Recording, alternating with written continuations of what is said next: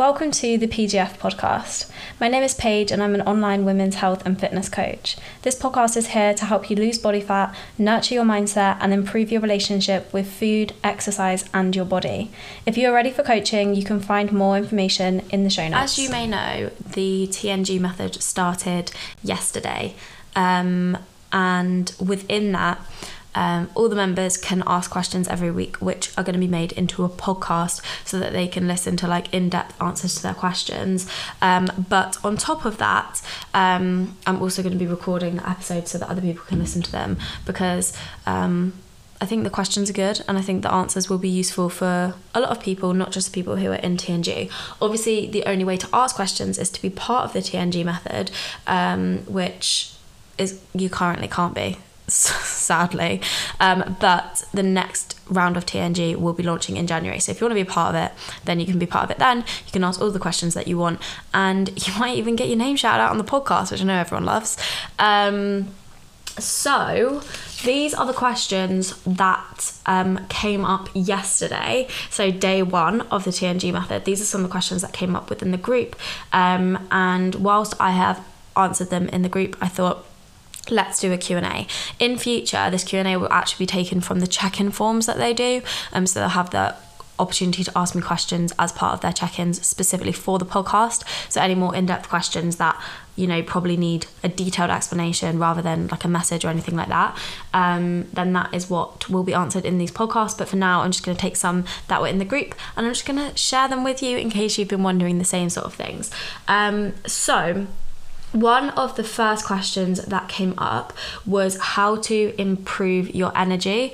Um, lots of the girls have been struggling as the weather's getting darker. You know, they're leaving for work in darkness, they're coming home from work in darkness. How to improve their energy levels. So, there's a couple of things that you can do. The first is make sure that you um, have not access to, but like make sure that you're exposing yourself to sunlight basically as early as you can. Now, obviously, that's British weather weather permitting. At the moment, it gets light at around 7 a.m. I think. So if you can, when you wake up on your way to work, if you can like make an effort to put your face to the sun, it can really really help to just trigger your body to realize that it is actually the daytime and it needs to wake up a little bit. Um, and you can help kind of set off and um, improve your circadian rhythms um, and align your circadian rhythms better by doing that. Um, if you don't, you know, if you drive to work in the dark and by the time you get to work, um, it's still dark and then you're you know in work all day while it's while it's light out and you literally feel like you don't see the sunlight it can also be beneficial to sit next to a window um, some studies have suggested that sitting next to a window is more beneficial than sitting away from a window even if you like even if both people were inside the people closer to the window have the benefits of natural sunlight. Um, so that's one thing that you can do. And then the other end, so when you're going to bed, making sure that you um, aren't looking at screens right before you go to bed. So having at least an hour away from screens, away from your phone before you go to sleep, just so that your body knows, like, okay, it's dark. It's time to go to bed.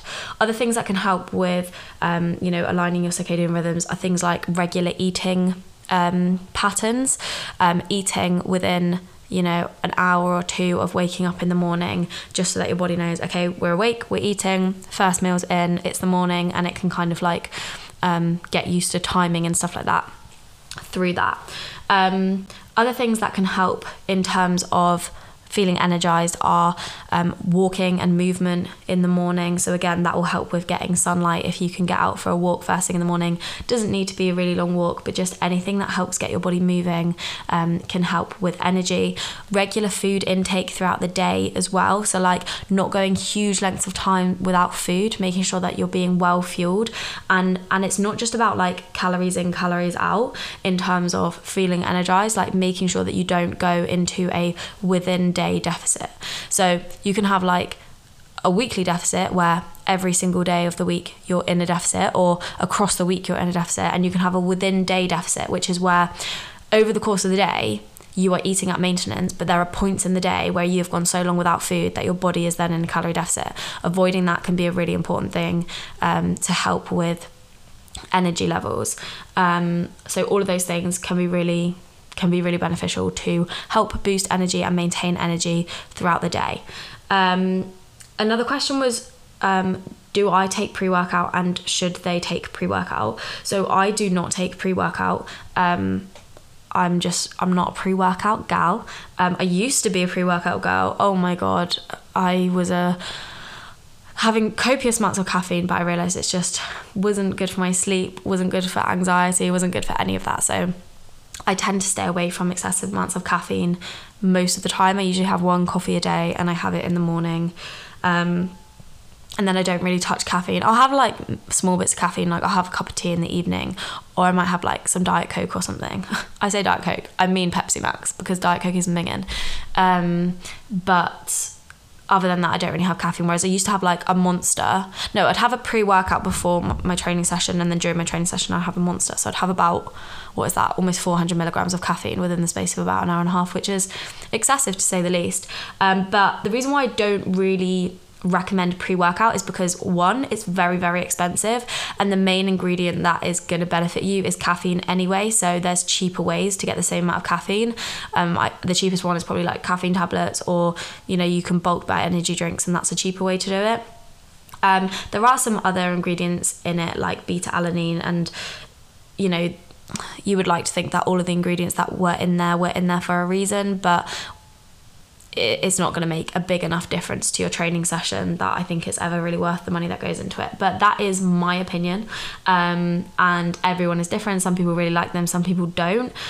I think the problem is that people take them like an hour before their training session and then they're like hyped for their training session, which is great, love that. But then also they have so much caffeine in their system after, and even if you're training in the morning so it's not affecting your sleep, I just feel like you don't need to be in that like physiologically aroused state for the rest of the day. Like training is already stressful on the body, so you're already increasing the levels of cortisol in your body, and then also like you've got caffeine surging through your system, so you you feel like on edge and a little bit jittery, and I feel like like there's enough going on in our lives in the world in general that makes us feel anxious and worried. We don't need to add chemicals on top to to add to that. Again, my opinion, if it, if caffeine doesn't make you anxious, if you don't feel jittery, if you're not having it late in the day, then like all power to you. But that's my personal opinion, and that is what I would suggest other people do. Um, one of the other questions was um, was like how to go up in weight when what I'm doing now feels too easy, but the next way up makes me feel like my arms are going to fall off. I, think that was the wording of it. Um, and I think I might have spoken about this before, but and actually I might read this one because I feel like if I try and like just say it, I'm not gonna say it very well, um, and um, it might get a bit confusing. So my answer was this is where I like to use a rep range.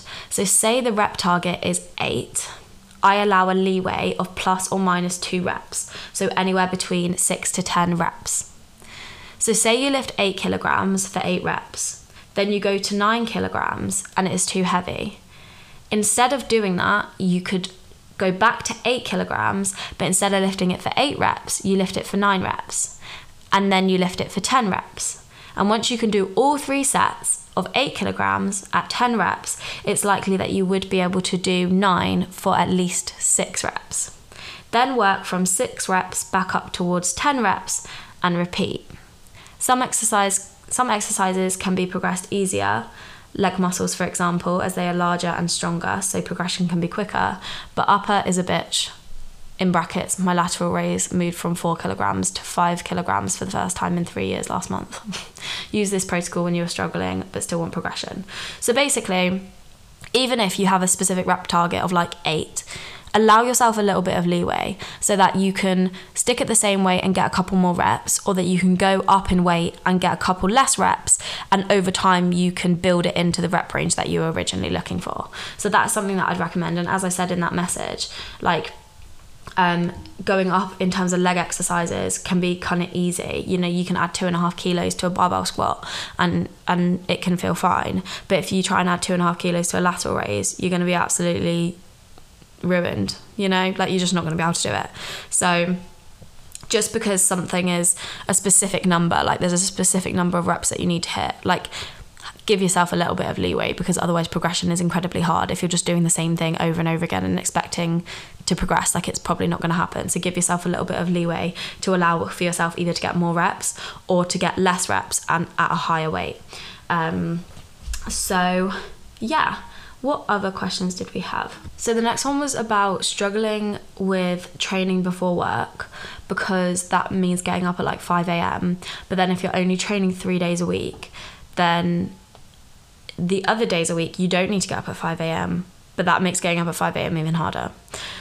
So basically, how do you overcome the feeling of tiredness by you know changing your routine for three days of the week and then going back to the usual routine for four days and what i would say is no matter what time you're getting up in the weekday and i say the weekday because most people work say like five days a week um, and they work in the weekday so whatever whatever is your most common time of waking up whether that's for work or not whatever that most common time is you want to wake up within i don't know within an hour of that time, right? Probably half an hour either way. So if you usually wake up at five on a weekday, and then at the weekend you're waking up at nine, you're giving yourself effectively like four hours of jet lag, right? But you're not doing that just when you go on holiday, you're doing that every single week. And then wondering why, when it comes back around to Monday, why waking up at 5 a.m. makes you feel incredibly tired. Now, this is why I don't recommend having days where you get up excessively early. Like, there's no point getting up on a, on a Monday at like 3 a.m. to try and fit everything in when the rest of the week you're getting up at, you know, 7 or 8 because it, it just, it's just not like, it's not going to be good for you. It's not going to be good for your sleep. It, it's not it's not going to help you build a routine or a schedule and you're just going to feel a little bit like trash most of the time. But if you want to get up and train before work and that means you have to get up at 5, I would recommend getting up no later than like absolute latest 6 on any of the other days including the weekend and that will help you um it will help you keep that habit and keep that routine so much easier and your training sessions that are happening at you know 5:30 a.m. will be so much better because you're not having to like fight against your body clock every single week in order to get that session in. Now I know you're probably thinking like I don't want to get up on the weekend at 6 a.m. like I want to have a lie-in.